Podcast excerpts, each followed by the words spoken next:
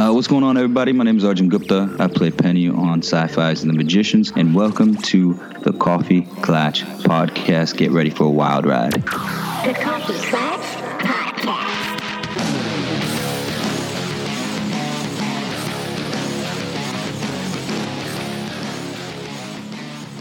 Welcome to the Coffee Clatch crew, the Magicians episode review. I'm Jason Pistorino. I'm Christina Lomangino. And today we are reviewing episode seven, Poached Eggs. Written by L. Lipson, directed by Joshua Butler. I M D B gave this an eight point one. The synopsis is Margot makes a bold stand against the Fairy Queen. Quentin and Penny try to retrieve a lost item. Now, is the lost item the key or Kady? Ooh, good question. I think the key. Yeah, me too. But that was good. So this is the lowest I M D B has gone for an episode for this season. They were at an eight point three for episode three, The Losses of Magic. But I don't think that says much, because this episode, although isn't a standout episode for season three, it's a very valuable episode. Although I do have some gripes about it, I believe they needed to start moving along a lot of the storylines. The Fairy Queen, Julia and her power concerns, Kady being stuck in a mental institution, Poppy getting to meet the new characters. There's a lot that had to happen, and they had to figure out how to do it in an interesting way. I have similar feelings. I said this was good mid-season arc building. I have both positives and negatives. I thought it presented exciting possibilities with Julia maybe starting to accept her magic and Alice maybe letting hers go moving forward. I am eager to see a pygmy dragon and some more traveling, as well as the suspense that we ended on in Fillory. I believe I've seen the pygmy dragon. Where and when? I think on Instagram. No. Either that or someone was making a joke. I was kind of skimming and I just saw the picture quick, so I don't know the details. It might have been just another small dragon that someone had in their hands because there was no specific character holding it. It was okay. From the shoulders down, but it looked very cute, whatever that was. Oh, that's awesome. It was like the size of a cat, so I wonder. Well, regarding the negatives, there was nothing about the episode that I disliked. Let's put it that way. I would just like to have seen more of certain things. For instance, I've been waiting on this emotional conversation between Kady and Penny that's been building up and they've sort of been avoiding for a few episodes. I thought for sure we were getting it when he went to talk to her in the hospital. We got a couple of lines, but then it was moved into the action of breaking her out. I loved Penny's closing lines on the thoughts later that we'll talk about, but I didn't really feel like I got that moment. I see what you're saying, but I think that's all the time they really had to put towards those feelings as far as Penny and Kady are concerned. I think what they tried to do was they had Kady break down a little bit and really explain to him why she's hurting so much. She can't see living without him. She feels like she always puts himself in harm's way for others. She really broke it down for us, but then it was cut in half by them trying to get out. Yeah, he didn't really get to respond. It was stopped there, then you had the action, and then later he just kind of has this closing remark about it, which was very sweet. And I totally understand focusing the time on the breakout, right? Because that's exciting. But there too, it wasn't as suspenseful as I thought it could be. I was so pumped about this idea of Quentin and Poppy posing as doctors and trying to get through this mental status exam and fake out the real doctor. But that was kind of more about giving her the key and dropping the badge. And then they have this breakout, which culminates in a code green and then the fire alarm system going off. But then Kady punches somebody and they just disappear into the crowd. So there was a lot of building, and then, I don't know, it just didn't get to that full level of hype I was looking for. But what are you talking about, the breakout or the hype between their argument? Both. I felt like I kept getting cut off as we were shifted back and forth, and it never reached that. Well, with the argument, they did have a closing moment together on the street, and that was after Kady basically pulled a Penny with Harriet. Now she's putting herself in harm's way. Yeah, that part of it I loved. So she's doing what she was mad at Penny for, so there's kind of some levity there. And then they do have a little bit more of a talk. Well, they don't really have a talk about it. That's the thing later on. We just get this line from Penny. And I guess it's an unspoken agreement that because Kady, through her actions, went and did this, she's on board. She's willing to go with him again. But he tells her later he needs to help get magic back because it's his only way out of there. He needs to go be a book, get eaten by a dragon. I love you. I'm sorry, we're cursed.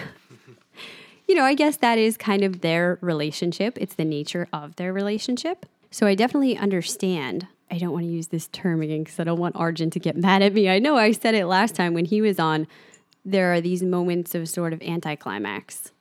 And I, I felt like I had a lot of that going on this episode. The stuff with Fillory as well.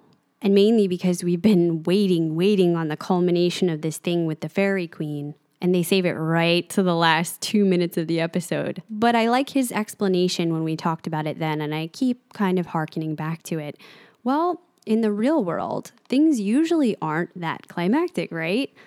And that's the sort of story both Lev Grossman and the magicians have been telling. This is the real world if we had magic. Things don't work out well. There's not always a big culminating fight scene. This is just getting by every single day. So I think they do a good job of depicting that. One of my only issues, and it's not really an issue, I'm nitpicking a little bit, but last episode, Alice and Julia spent the whole episode trying to transfer the magic. Alice had it for the last five minutes of the episode. Mm-hmm. I think I didn't like how the following episode, it was the exact opposite. Now we got to get it back. I felt like that was too quick. And it made me feel cheated, like you made us watch the whole thing progress, and then right away you you want it back. I see what you're saying, but that was the one part of it I actually enjoyed, was the Alice Julia stuff, and that, that didn't bother me because it wasn't just about the transfer of magic, right? It's about the theme with the two of them all season and for the entirety of the magicians, whether or not they are able to come to terms with their own power. And they've sort of been mirror opposites. You had Alice for a very long time, who was an incredibly powerful magician, but afraid to let herself tap into that and really see what it was like. We spoke about the one scene where she finally did in talking with Quentin and she grew that tree. It took all the way up to the extreme of being turned into a niffin. And then she went nuts with this power. On the opposite end of it, you had Julia, who would stop at nothing to get that magic. She knew she was supposed to have it. She would go to hedge witches. She would do anything it took to figure it out for herself. Dean Fogg even says it this episode, kind of mirroring our thoughts. Wait a second, is this the girl who fought against a memory swipe to find magic and now you're giving it up? And we said the same thing last episode. She's just going to give it away. What is wrong with her after all of that? So I wasn't too enthused about the idea of going down that track with her. I want to see Julia finally accept this magic and work through what she's been through with Reynard and use the magic for good. And I don't want to see Alice with that kind of power again. Oh, I agree with you on that. And we knew for a couple episodes now, if one person's going to have the power, it shouldn't be Alice.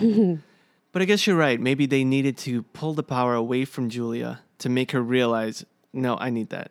And also kind of grounded Alice to the point where she could give that speech that we've been saying, if we could speak to Julia, we would say, this isn't a piece of Reynard anymore. This is you. You've made it your own. I also think that what Dean Fogg said to her finally made it click. This magic was custom fit for you. Nobody else can use it. It doesn't belong to anybody else. It feels like there's a big purpose for why she has it and what she's going to do with it by the end of this season, which will be great if and when we finally get there. On the other end, I have a question for you, though. It feels like a quick turnaround in one episode where Alice was going into cars with random vampire strangers, willing to turn herself into a vampire just because she needed to have magic in some way, shape, or form. To by the end of the episode, she says, you know what? You're right. I shouldn't have this power. I'm giving it back to you. Well, it was almost killing her friend. Do you think, though, that she's really come to terms with that? Well, I've learned not to trust anything entirely with this show, mm-hmm. so maybe not completely come to terms, because that's just not human nature. It's not a switch. Mm-hmm. But I think it's gone a long way. She saw how desperate she was, reflecting on the fact I was just in a car with a vampire, about to become one myself, and then right away almost kill my friend. And it, I'm allowing it to kill myself. Maybe at this point it's best to give it to Julia. I'm actually a little bummed if this is the end of that duo. Out of all the people we've paired Julia with throughout the journeys, I most liked the dynamics between the two of them and the messages it brought up. We don't have a lot for this episode, but let's talk new faces and places. We had the reappearance of Victoria. It's been a while, so if you need a refresher, she was one of the missing third-year Breakbill students that disappeared during their journey to Fillory. She was captured by the Beast and used as bait for travelers until she was saved by Josh and Penny. For creatures, we had Bookworm. We don't see the dragon yet, but we hear about it. I love the name of it. Me too. So clever. Which is a brindle Albanian pygmy dragon used by the library to send books to and from the underworld. That's going to be just a great visual. And for spells and magic, we had magic secretion, which is still a bit mysterious. It's the secretion of a very rare magical creature. Of what, though? We don't know. I think it's the captured fairies. I think that's the assumption we're supposed to be led to, but are they considered very rare? Maybe. I mean, we haven't seen too many of them. Her army, quote unquote, in the end of season two, mm-hmm. wasn't that large. That's true. And she's trying, you see, she's trying to make more. To grow it. Yeah, I yeah. guess there was the impression, and maybe that's what she wants to give off. That there's a lot. That there's a lot of them behind her. Well, the substance can be snorted to give you some magic, and Julia remarks the magic itself looks and feels different. Yeah, to me it looked like dark magic. I agreed when you said that the first time because it's sort of a black, wispy smoke. But then it was kind of wrapping very delicately in these thin bands around her hands, and I couldn't quite tell by her reaction. I think Stella Maeve acted that very well. It left it open. If she meant bad, really powerful, just different, I couldn't quite put my finger on that. But I don't think it really matters because... and this might be an assumption just the way she had to ingest it, I think it only lasts for a little bit. So it's not like if it was bad black magic that it would uh, overcome her and make her evil. Oh, yes, not for her, but we do know that Irene McAllister seemingly has some more of this and has some fairies maybe locked up at her house. That storyline has not ended yet. No, and we owe her a something. Favor now. Yeah, we yep. over. We don't know what. Don't know what that is. Dean Fogg warned us when he laughed drunkenly. Hey, I disagree with Julia here because he might be a little bit drunk. Let's cut the man some slack. He's been more helpful in the last couple of episodes for sure than in the entire three seasons. Loving his scenes.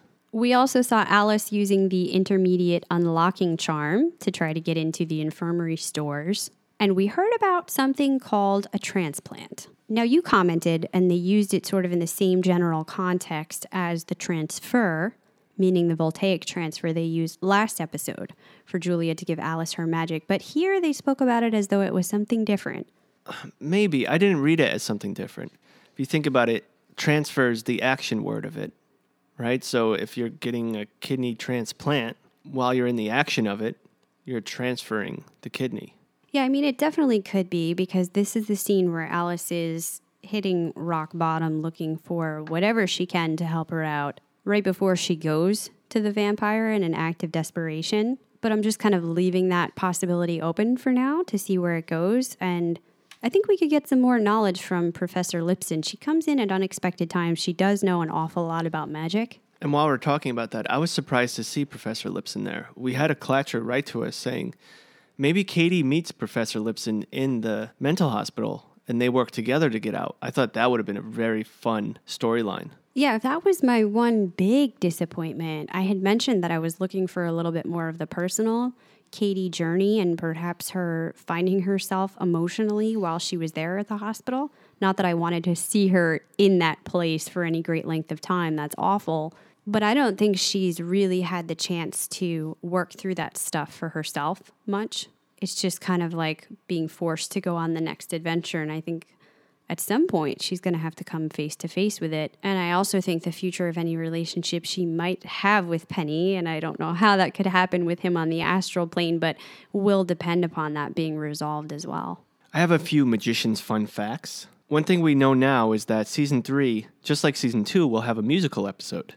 Yes. And that'll be episode nine. So I'm very much looking forward to that. And one thing I wanted to keep remembering, and I've had it on my notes every week, waiting for something to pop up about this. If you remember, we spoke about it in the beginning of season two. Episode one, when Quentin is in Fillory and he gives the witch a vial of witch. his blood. Yeah, you are very high on that. Yeah. So I have it in my notes, and even one of our Clatchers reminded us last week or two weeks ago. So I'm still curious what is going to come of that. Oh, I was wondering if something sparked that off for you.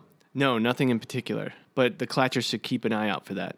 Oh, yeah, I have not forgotten. And then one was a fun tweet that I saw from Lev Grossman. He was asked, of all of his characters in his books, if he was to place them in the Hogwarts houses, who would go in what house? The sorting. It was so cool. So Lev wrote, Alice would go to Ravenclaw. Absolutely. Josh would go to Gryffindor. Yeah, okay. I'm a little torn there between Hufflepuff and Gryffindor.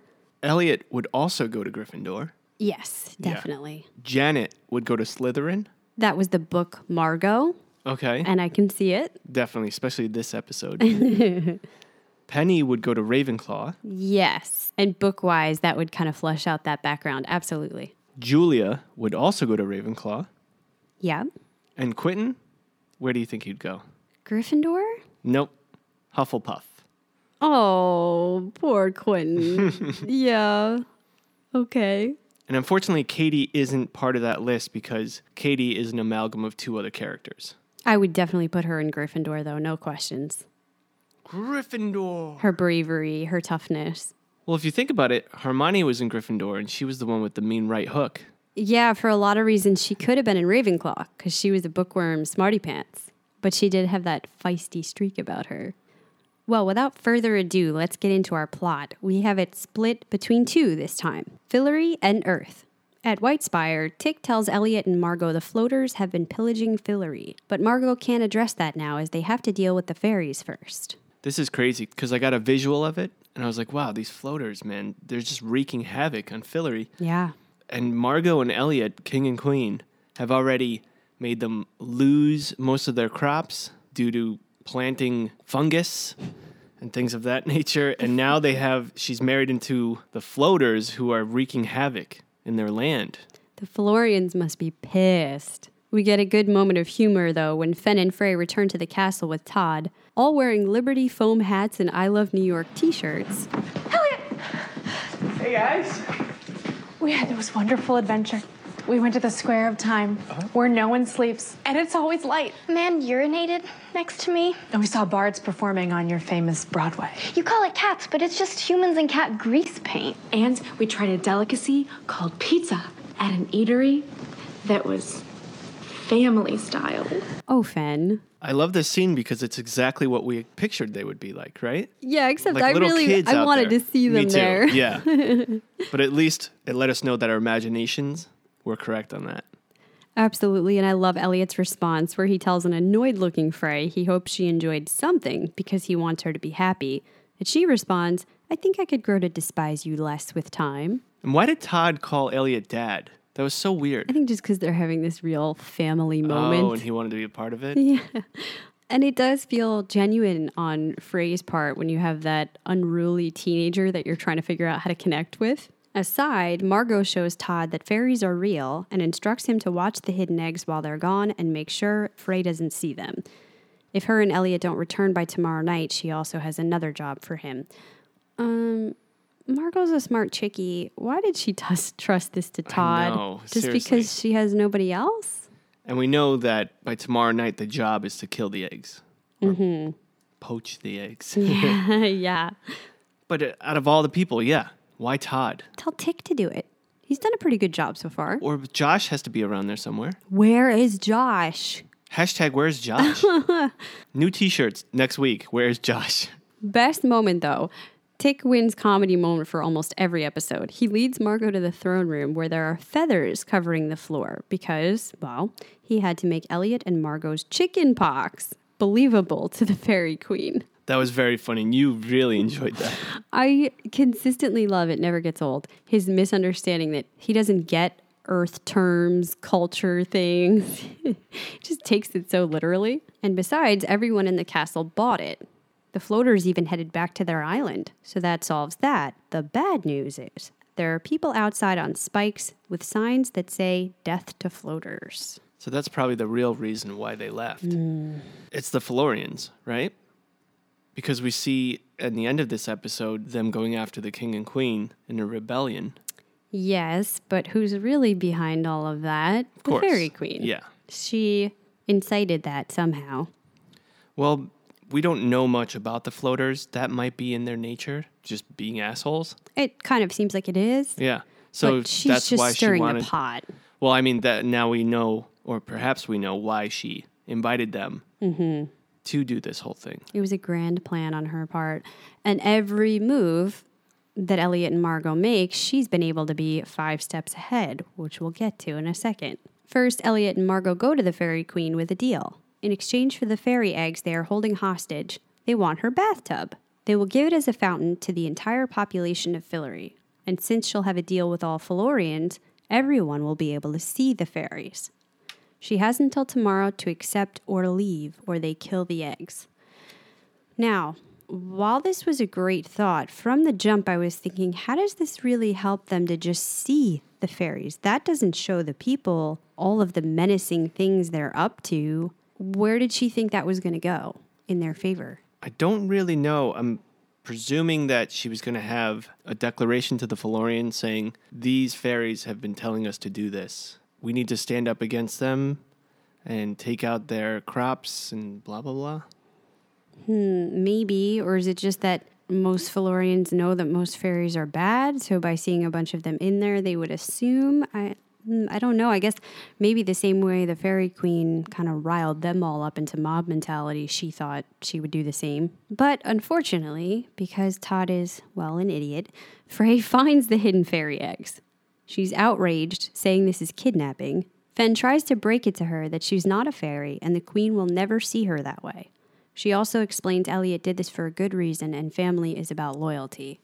I knew as soon as they said family is about loyalty, mm. it's going to bite them in the ass because we know that family to Frey is the fairies. And I can see Fen's blindness to this. We've known for quite some time she's been won over by Frey. She can't allow herself to see any of the truth behind it because she's in denial. But Elliot knows better, and he said right off the bat that they have to be suspicious of her and her loyalties. He should have maybe been checking in on this situation a little more. I mean, I know he's got his hands full with everything that's going on in Fillory, so I guess he hasn't been keeping track, but they went on this whole little bonding trip to the city, and Frey must know she's got Fen kind of wrapped around her finger, and Todd is their chaperone. Well, we all know Todd should never have said, don't look in there. And then also, they should have covered the eggs with something. It's like telling somebody, don't push that big red button over there. And I know that Elliot and Fen do have a conversation later, but it's kind of focused around their emotions. It's it's almost like they got lulled into this false sense of security with Frey being around the whole time, and they're not quite on red alert with her anymore. Meanwhile, Elliot wonders to Margot what will happen if this turns to all-out war. They could just return to Earth, but Margot insists they both sacrificed a lot for Fillory, and they need to see it through. Elliot doesn't want to leave, but what if they're making things worse? Margot says she chose to be High Queen and has had to fight for every shred of authority that was handed to Elliot. He can't understand. This was a really pivotal conversation because it sort of talks about everything we've been saying with these characters and their role and finding their power, figuring out what they're supposed to be doing. And she states it very clearly here. I've had to work super hard on this, and now it means something to me, and I am going to do whatever it takes to fight for it. Absolutely. I loved... Again, I feel like I'm saying this a lot. I love Summer's acting, and I love Margot's character. She's so powerful and strong. And I think that scene also acted as a way to remind us everything they've gone through and everything she's gone through. They're mid-season now. Here's a little recap. Don't forget all that's going on as Elliot's out on adventures. She's the one that's had to stay at home and take care of everything and deal with the fairy and deal with getting married and the person dying in front of her and then getting married to the little twerp younger brother, you know? But what I really loved about this scene is, did you notice what she was wearing, Margot? Was this with the gold eye patch? It was black and gold eye patch, yes. And her dress was black with gold highlights. And she had those very rounded and high shoulder padding, which was very like a, a Wicked Witch type look. Not looking witchy, but what the bad character in Disney cartoons or, or Disney movies would be. We talked about this a lot on Game of Thrones, right? When characters like Cersei started to wear more black and had the higher shoulder pads in her costuming to signify that power shift. And this isn't the only black dress. When we see her later on, she's wearing another one similar, but a little more gold in it. Very powerful. Well, and understandably so, because of everything you just said with what she's gone through, she initially thinks when Elliot says, well, we could just go back to Earth, that he's planning on bouncing now that shit's getting real. But he makes a good point. What if we're making things worse? Do you think that they are? Do you think that humans are really meant to rule Fillory? Well, we have an affection towards these characters, so it's hard to say that. But if you look at the past, which we've talked about, this is probably why the queen, the fairy queen, hates them. The Earthlings? Yeah, sure. Have failed Fillory over and over and over again.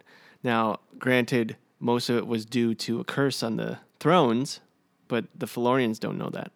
And the whole reason that Ember and Umber made this decree that it had to be humans ruling there was because they wanted to see shit messed up. They wanted the kind of chaos they knew this was going to create. You could very easily say this is not their fault. They had a fairy invasion. This is the fairy queen's fault.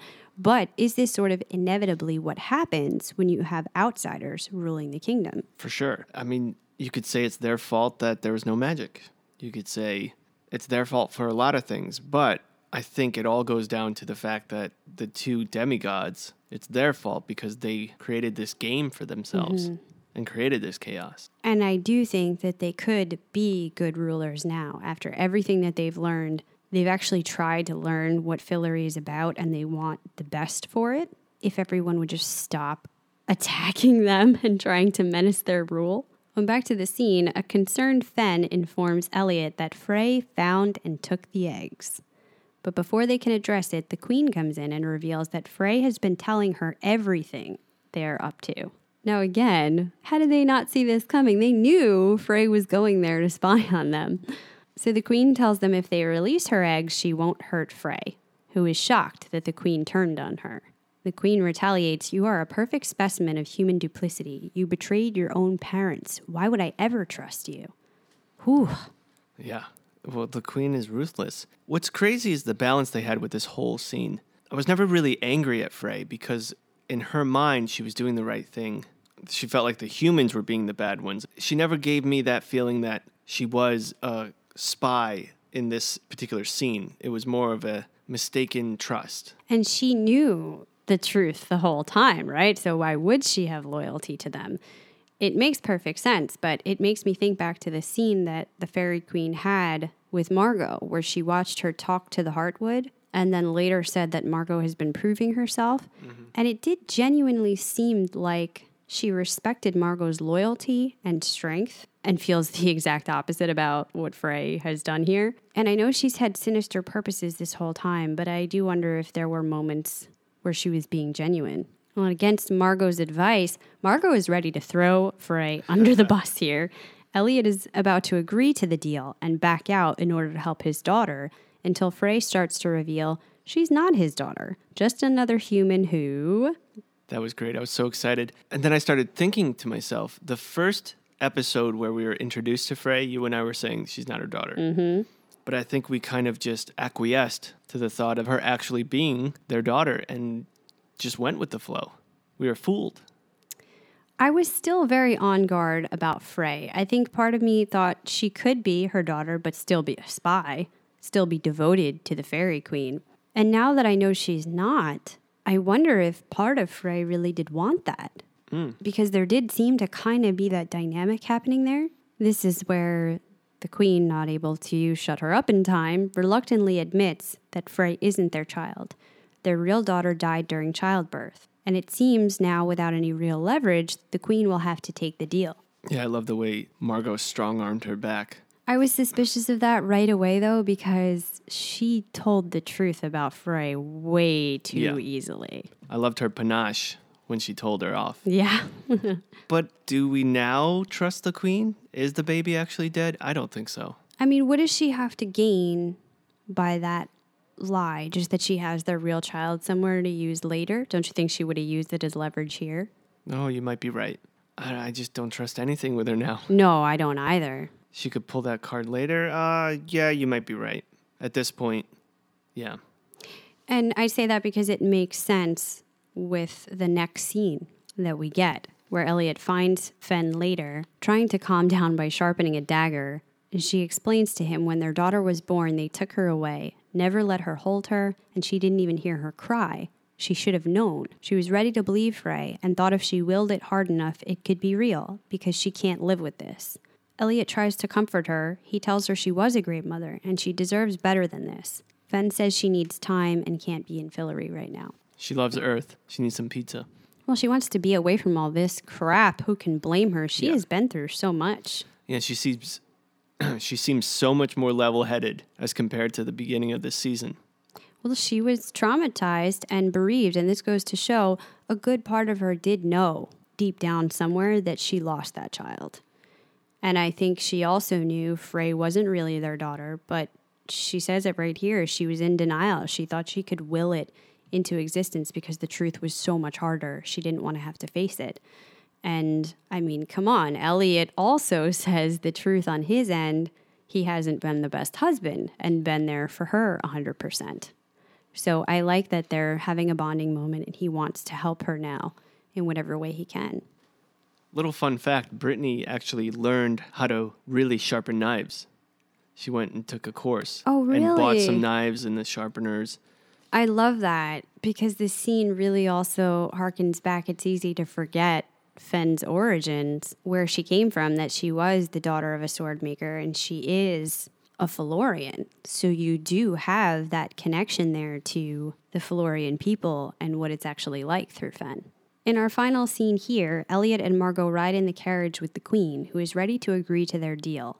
She tells them Frey didn't want to return with her. Her fate is her own now. And Elliot wonders what her end game was. I think maybe speaking for us, is it just standard world domination? What was happening here? But she says, it's a sign of your human privilege that you see things so simply.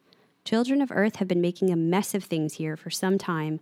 I can no longer help you. What does this mean? It sounds like exactly what we were saying. Some part of her maybe was trying to help mold them into better rulers.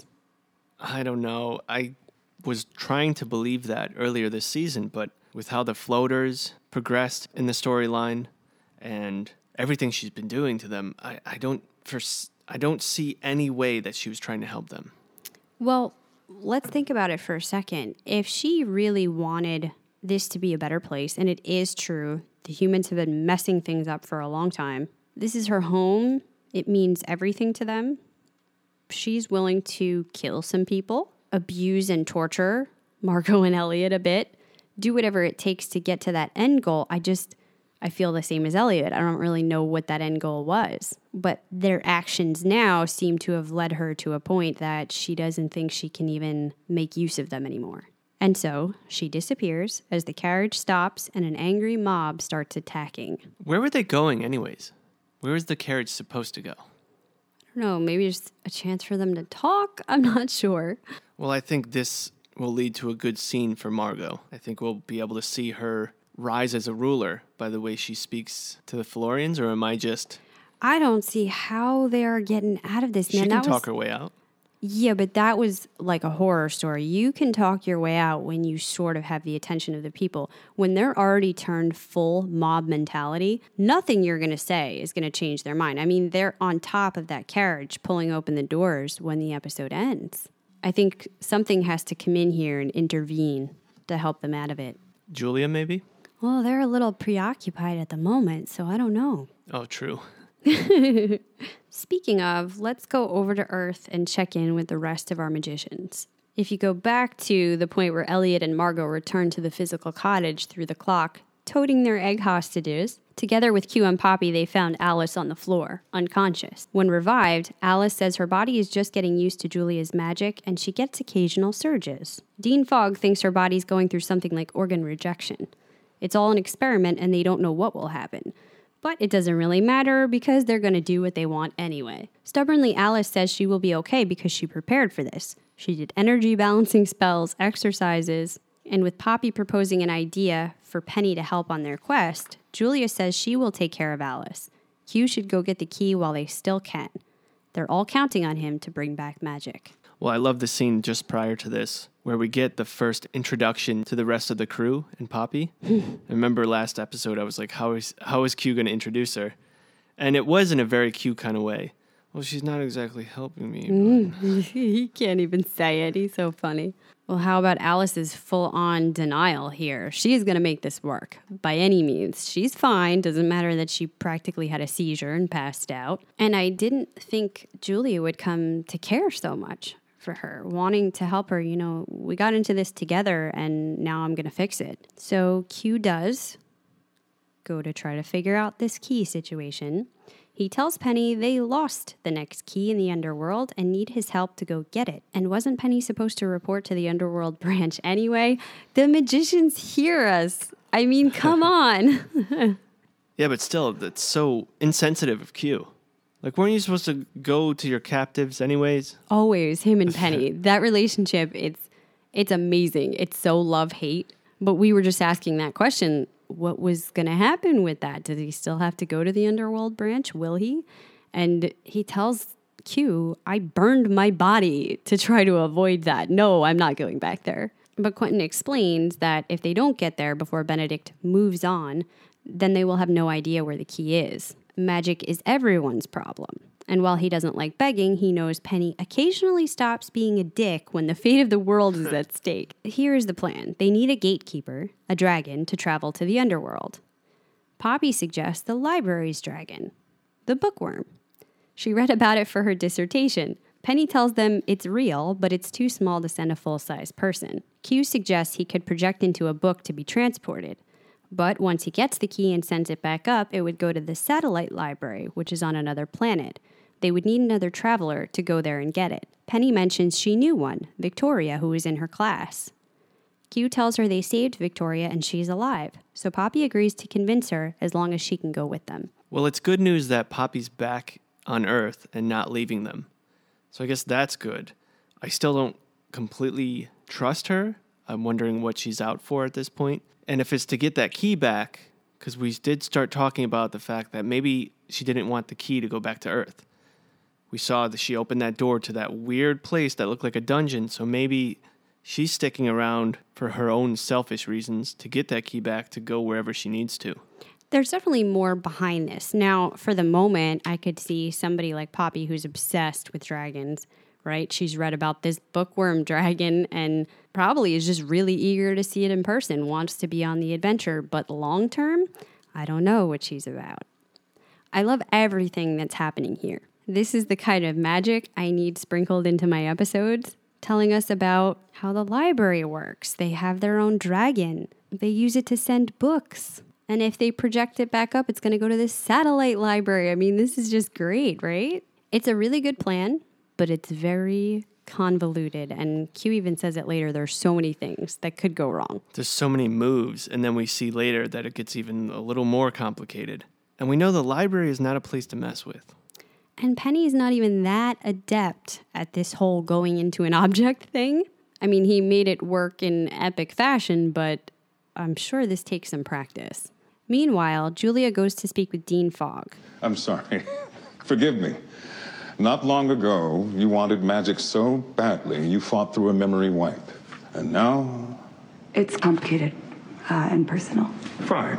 I'll file it under entitled millennial bullshit. Let's be frank, Miss Wicker. Whatever you and Alice are doing, it won't work. You don't know that. I know a lot more than you. You're drunk and you're mean. And I'm right. Look, for whatever reason, what you had fits you. Doesn't fit Alice. If she keeps it, she'll die. So what do I do? Take it back. Maybe you don't want it, but I think you prefer it than to have Alice's blood on your hands. The problem is Julia needs magic in order to initiate the transfer. So the two of them go to Irene McAllister to make a deal. She will give them some of her reserve in exchange for this favor, whatever it might be. That's going to come back to bite him.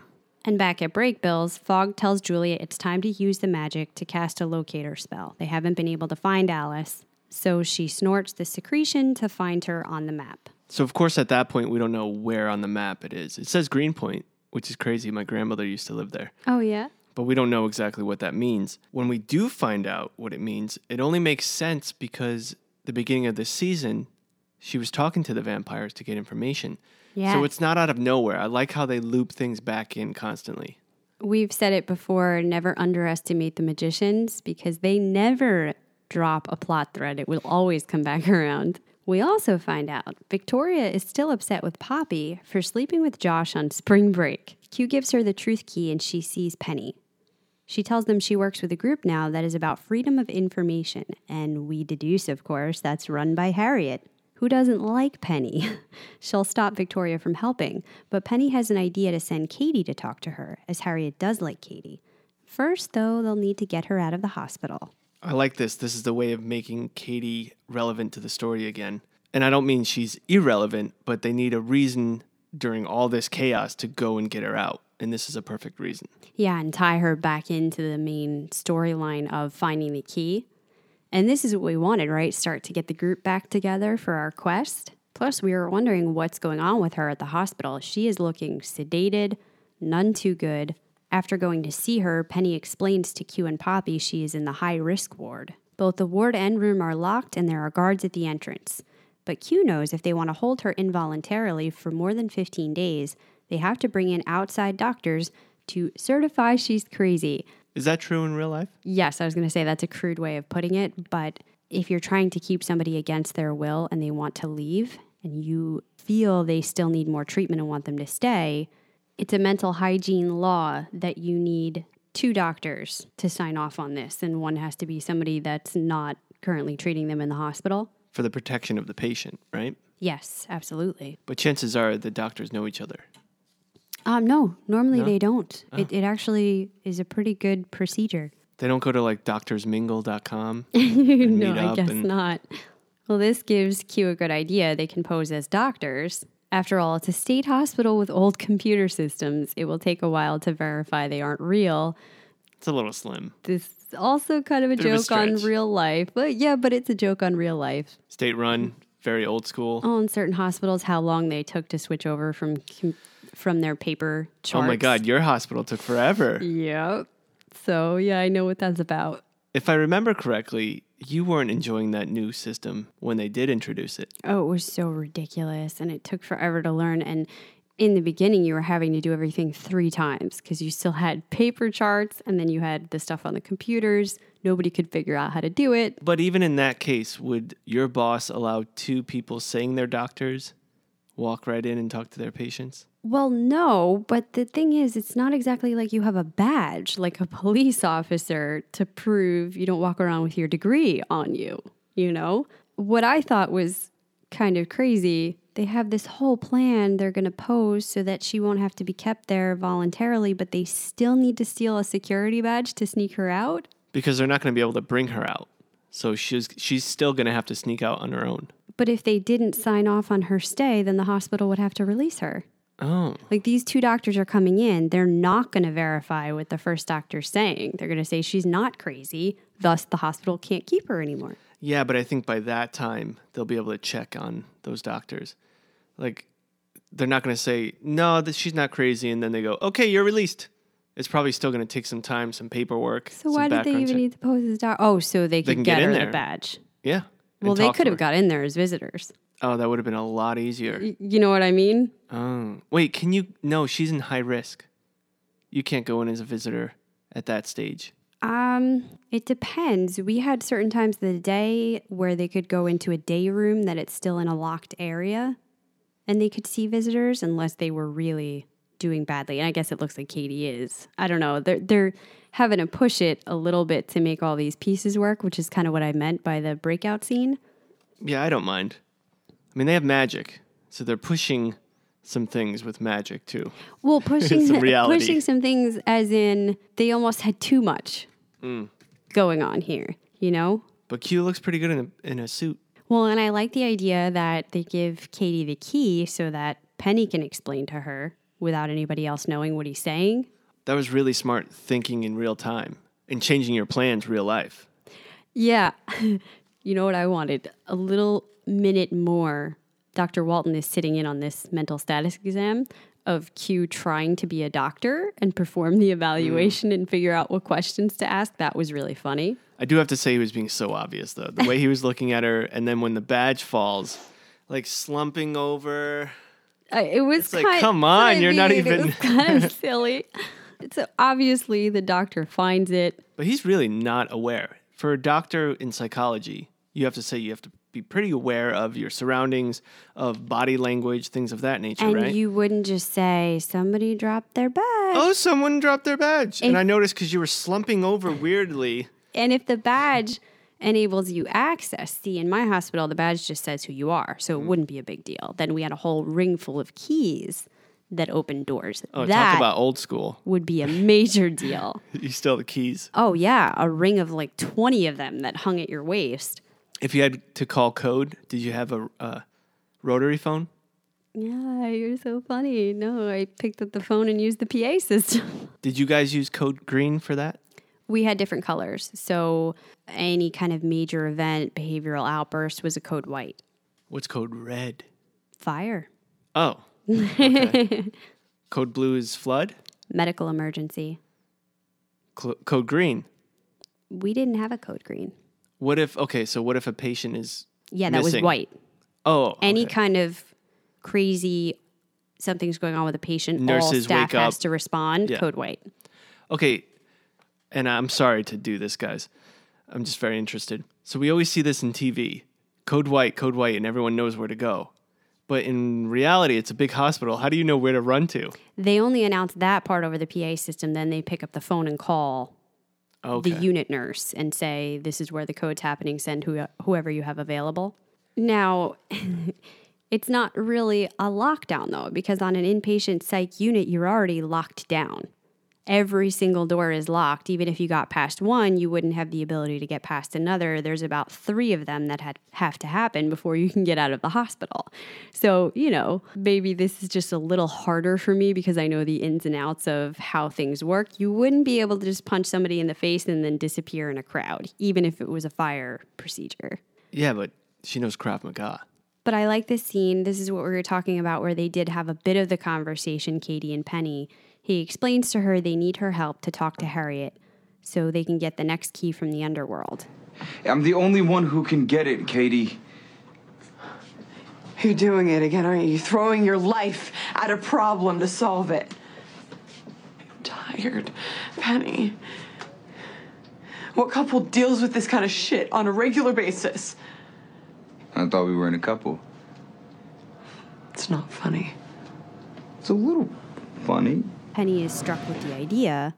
He tells her to yell at him, at which point a guard comes in to take the key from her. By him grabbing it and revealing Penny, it gives them a moment of distraction, enough for Kady to knock him out. I just have to stress that I'm pretty upset with the crew, and I have been all season, and actually all three seasons. Penny was our M V M last year. Mm-hmm. For lack of him not being on screen too much this season, he's only had one M V M. We've had our fights last year because I kept naming him M V M. Yeah. I think still this crew is nothing without Penny, and they don't realize it. And Q had kind of forgotten about him until he needs something from the underworld, and then it's like, oh, Penny can help. Yeah, but even when he's asking him, he's asking him like, e- exactly. You're supposed to be there anyways. Come on, man. He doesn't really appreciate him. And I know Penny was very crude with him in the beginning in season one. But for sure, yeah. But it's fun now. They're all on an escape mission together. Penny stands guard as Kady sneaks through the halls. The code green is called, but Q and Poppy realize they're going to need help with a new plan for this to work. So Poppy lights a fire in the closet to initiate the fire protocol. The sprinklers go off and the doors open back up. And then we said while the guards spot Kady, they're able to punch one out and slip out of the doors. Poppy's characteristics is what we've been missing in the crew.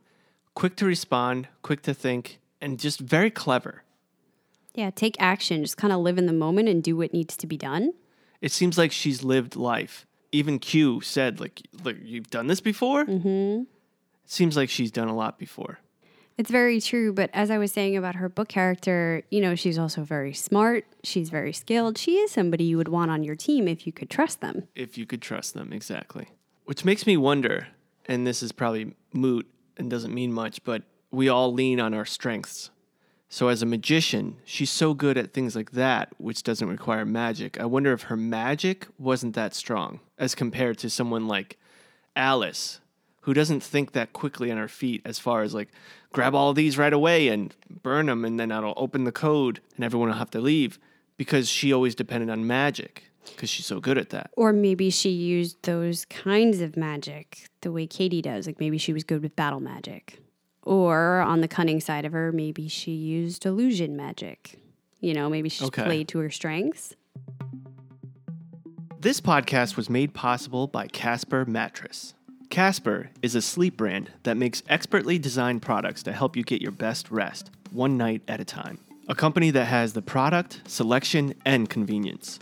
Their mattress has a quality sleep surface that is designed to mimic human curves, so it cradles your natural geometry and provides support and comfort for all bodies. Now, Jason, you and I have both had our fair share of sleep problems. Yeah. I don't know if you remember our old mattress we used to have a while back. You could feel the springs through it. It sloped down onto one side. A lot of times we would wake up in the middle of the night sweating.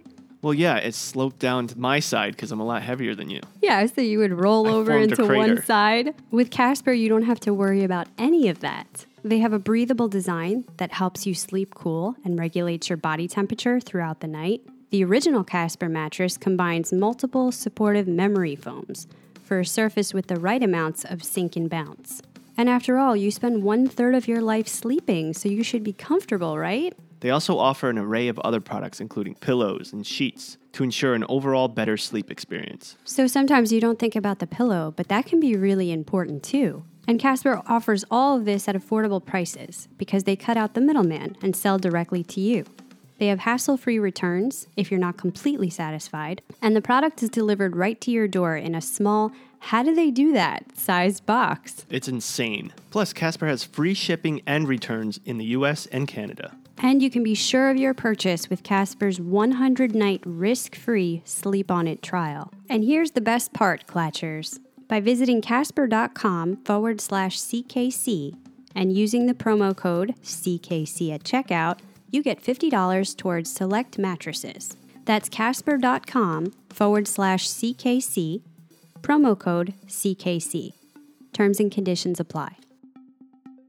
Well, with Kady out of the hospital, she goes to Harriet to talk to her about this favor. Harriet's not willing to blow months of planning for someone who never paid her back on their last deal.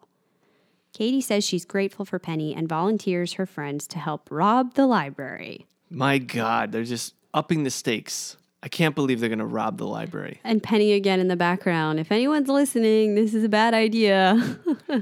Let's put this in perspective real quick. For us, Earthlings, no magic, power is money, right?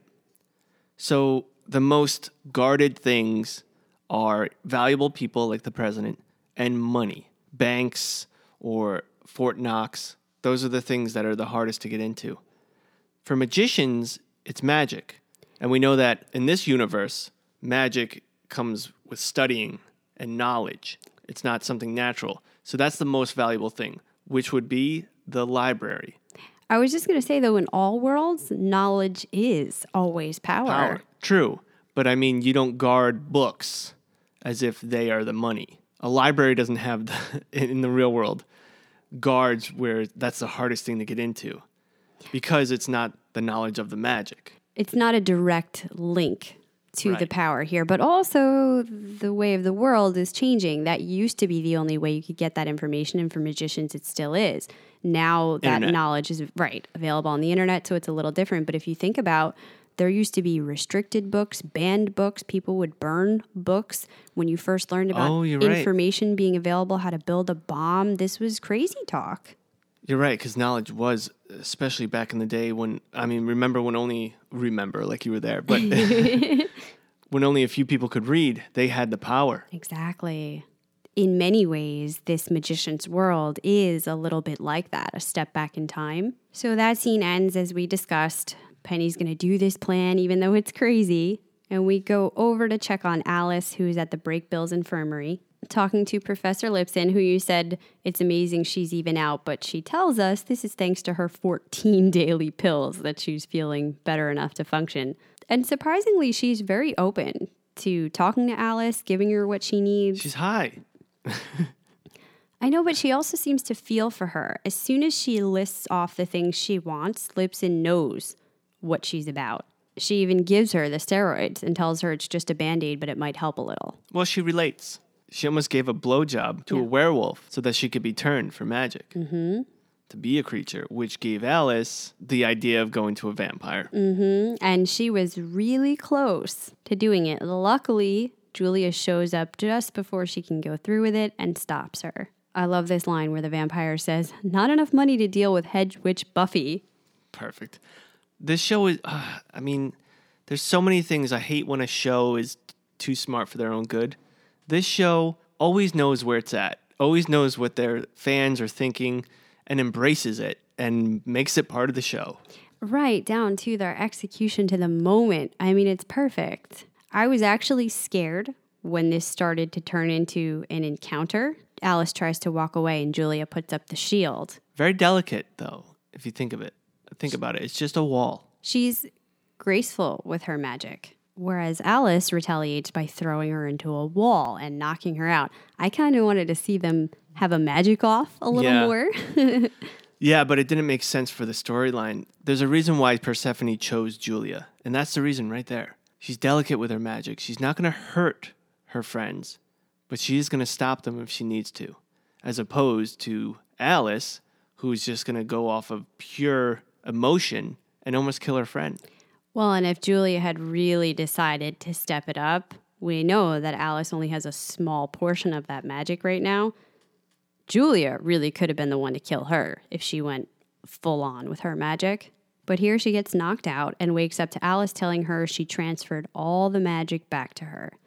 Julia tried to help her, and Alice almost killed her, so this has made her realize she needed to do that. She said she's been in limbo since Q dragged her back, and it's excruciating. So let me just press upon the one gripe I had.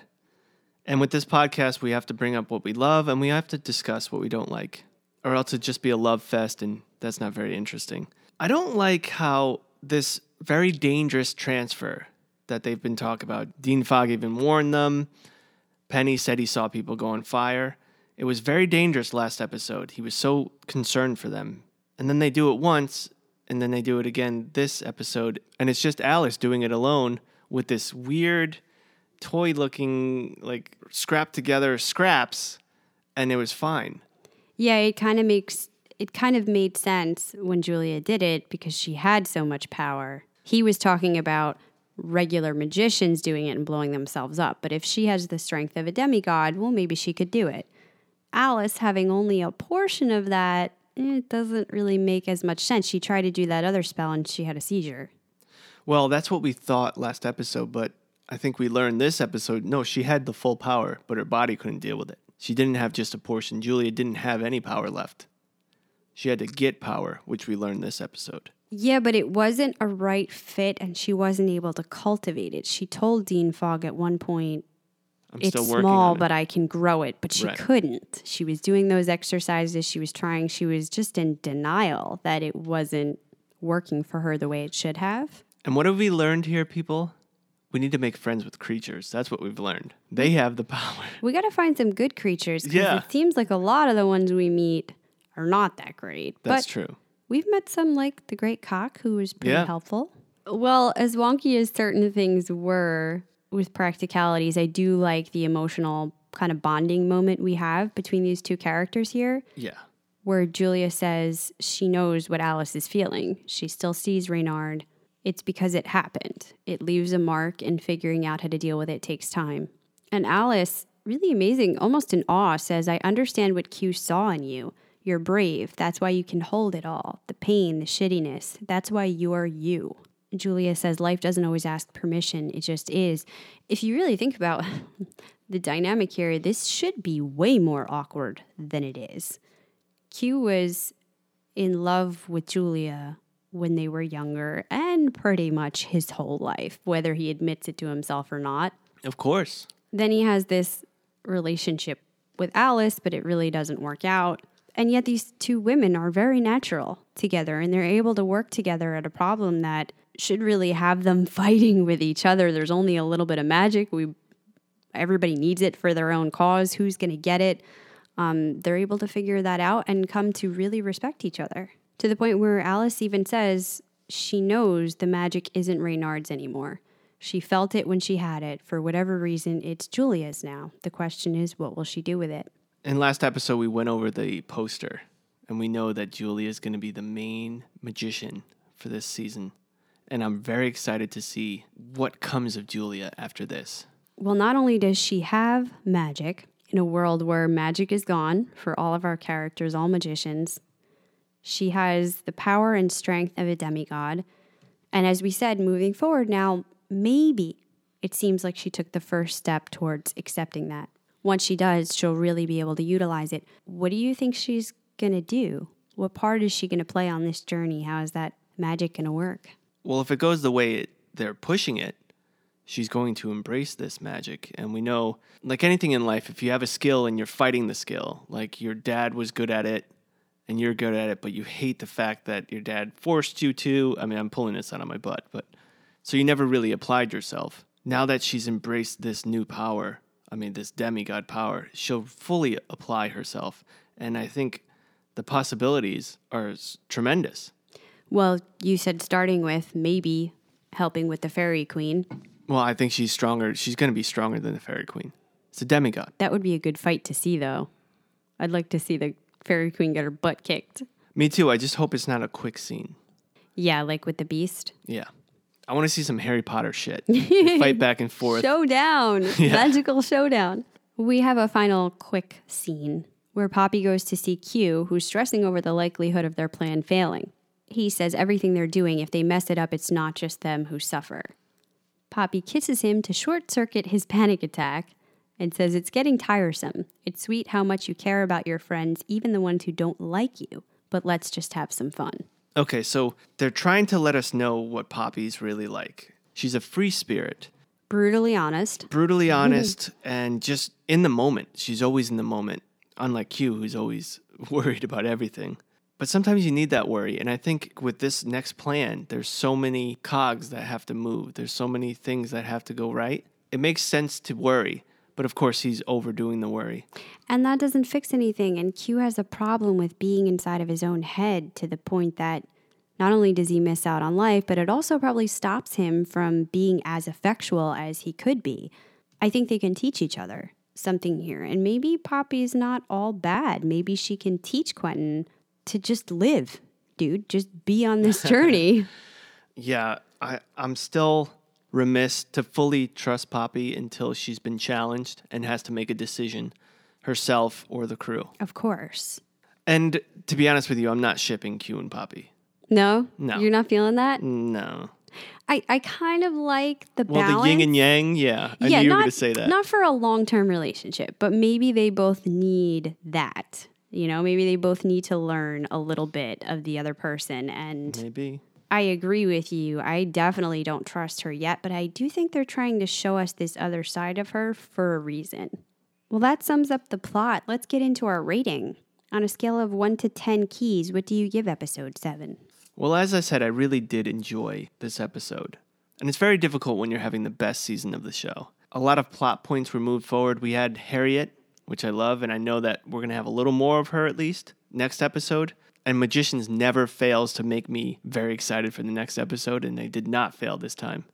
So I'm going to go with eight point seven keys. Only down just slightly from your last episode, Do You Like Teeth, eight point nine.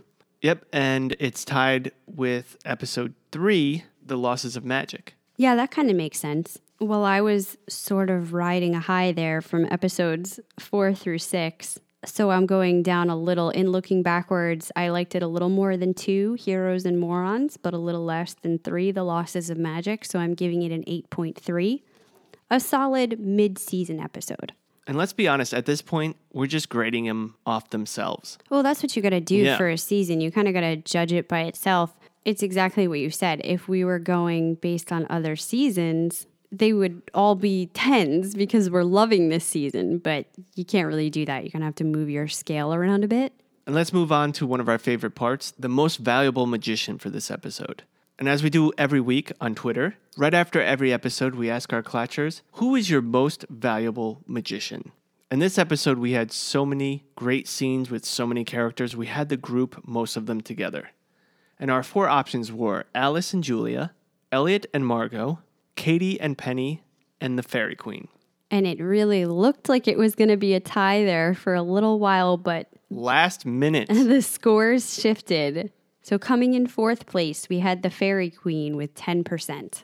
We had to put the Fairy Queen there because at this point she has the upper hand when it comes to Elliot and Margot and Fillory. And has had for quite a while, whether they realized it or not. However, it is worth noting, we didn't talk about this, at the very end she said Frey decided not to come back with her. Frey was really put off by what the Fairy Queen said, finally giving her the truth that she doesn't care about her. So I wonder if she will come back over to our group side now. And maybe that will unexpectedly wind up being the downfall somehow for the Fairy Queen. That would be really nice. But again, I don't trust anything she says. I have a feeling she killed her. That could be true. But if she didn't, that means she's underestimating her. Yes. And you know what? She might. She underestimates humans all the time. Mm. That could and get... that would be a really fun storyline. That could get interesting. She might be an M V M. Coming in at third, Alice and Julia with twenty percent. For all the reasons we discussed, the relationship the two of them have grown to have for each other.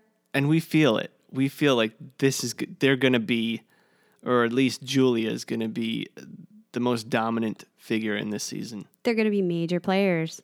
Coming in at a close second, we have Kady and Penny for thirty-three percent. Was tied up until thirty minutes ago, and the poll just closed. So people are loving the two of them working out their relationship problems. Penny helping to bust Kady out of the hospital, and now they're off on a grand adventure. Yeah, I mean, they were very valuable in this episode. Kady is the only one Harriet would talk to, especially considering that they still owe her a favor. And as of last episode, Kady wouldn't even talk to Penny at all. And Penny's off to do the hard part. He's the only one. He's going to be alone in the underworld. As he says, he needs to be a book and get eaten by a dragon. And coming in at first with thirty-seven percent, Elliot and Margot for week two of their winning streak. They won M V M last week at fifty percent.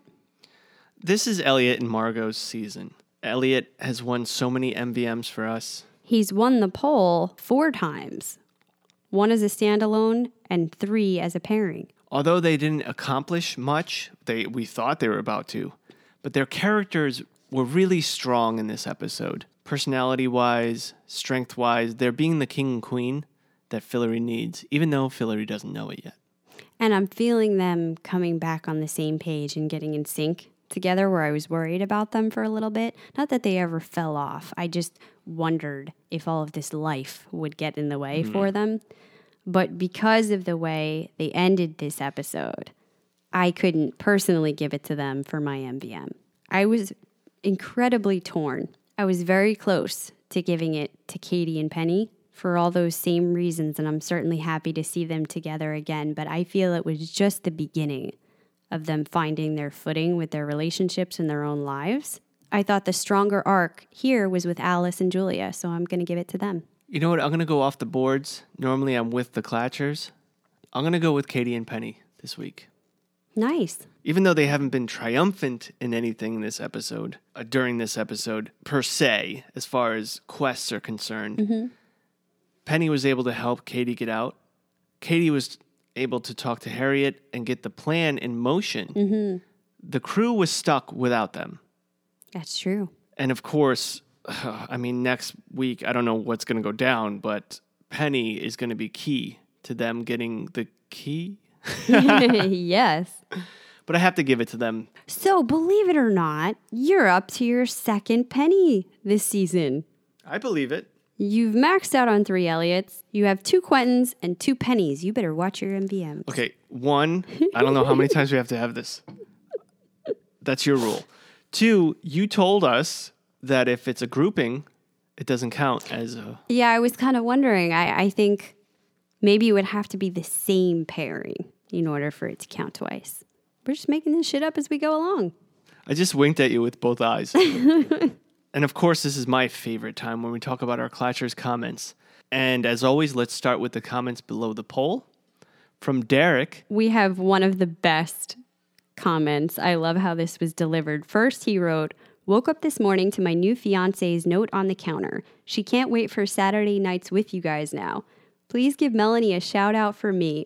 Oh, huge shout out to both Derek and Melanie. We will save you two seats at our wedding if you happen to be in Florida on March ninth. two thousand nineteen. Hey, we can make it work. That's so cute. And he sent a picture of his wife's note, right? Oh, so awesome. I love this. Clatchers, get ready. I am rating this episode at a seven point nine. M V M Penny, putting his life on the line once again. Oh, Arjun. I love that. That is great. And just a couple more Clatcher information. We want to thank Monet twenty-two for your awesome review on iTunes. Thank you so much. We read your words. We read all of your words, and that means the world to us, what you wrote. Thank you for giving us the rating and review. And remember, everyone, if we reach three hundred rating and reviews for The Magicians within this season three, it's got to be before it's up. So you have from now until episode thirteen. If we reach that number, we will select one person out of the pool of reviewers. We'll pick one at random, and you will receive a free item of Coffee Clatch Crew gear. So if you are a Patreon member, you will know that we've been doing some raffles over there, but this is your first opportunity for everyone else to get in on the action. And speaking of Patreon, we just released this month's Patreon movie review this weekend, which was for the new Maze Runner. Part three, The Death Cure. We had a blast doing that podcast. And we also released our Patreon bonus episode where Christina broke down the brain and the functions of it and some other things that were I already forgot because it was really interesting but very smart. Yeah, we had a lot of fun facts. We had some interactive segments where you could play along with the experiments. And of course, if you're not part of the Patreon podcast, you wouldn't understand when I said I forgot. It's because we talked about memory in there. And so many other fun things we talked about. SpaceX, Disney buying Fox. We had a blast. And if you want to be a part of it, it's really easy. Just go to coffee clatch crew dot com, click on Patreon, and become a member. You'll have access to well over twenty-four hours of content. And besides getting more content, you'll know that you're helping Christina and myself out to making this podcast grow and hopefully get bigger where we can do more free casts every week. And don't forget, every month, you're in a drawing for free C K C gear.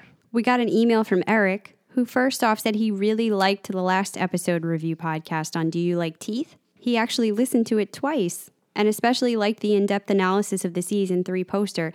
So thank you so much for saying that. We do occasionally get some emails of people who don't appreciate the side commentaries we go on with the review. It's really nice to hear when you do enjoy it.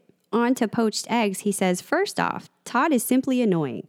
I know he's been there to move the plot along, a la letting Frey know where the mushroom eggs were being hidden. However, I maintain that if he was a real-life human, he'd get beat up a lot. I totally agree, and I think it was amazing back in the day when we used to see Margot's reactions to Todd and how she treated him. I'd like a little more of that if he's going to be on screen. Then he says, the confrontation between Margot, Elliot, Frey, and the Fairy Queen really underscored the growth and maturity of Elliot and Margot.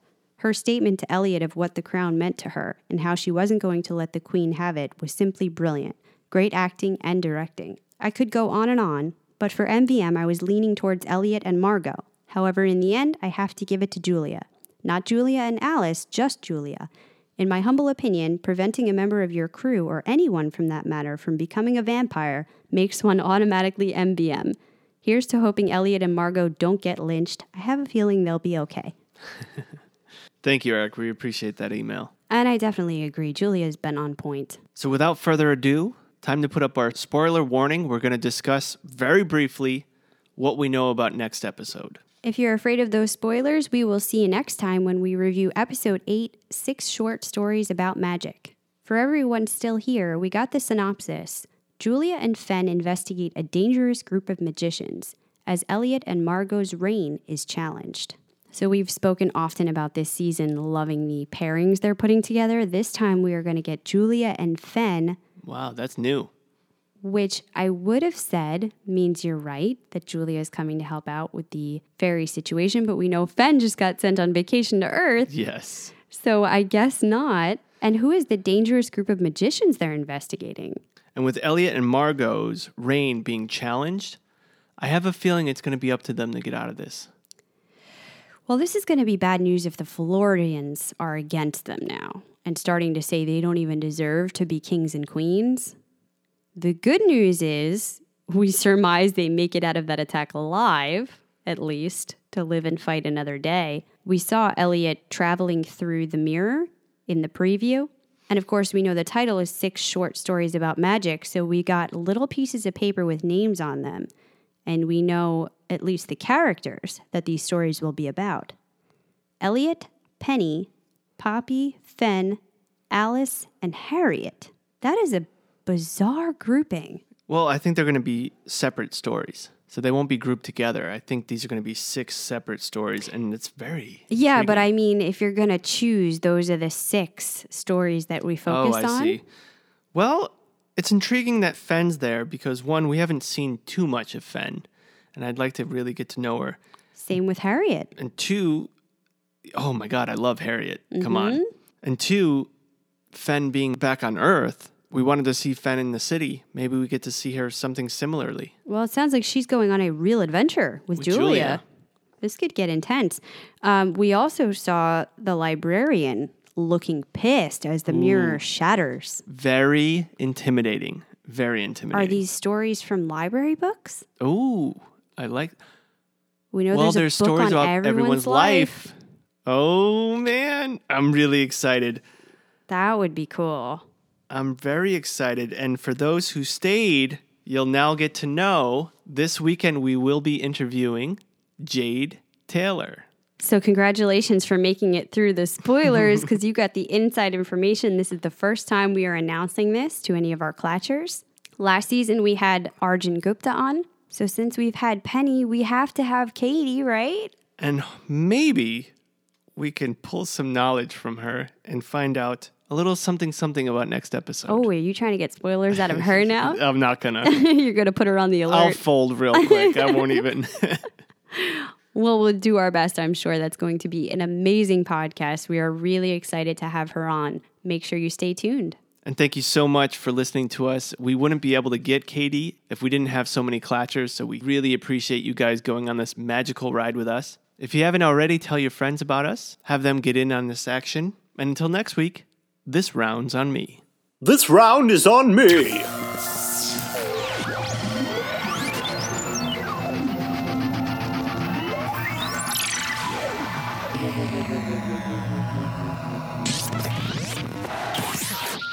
hang up and try again.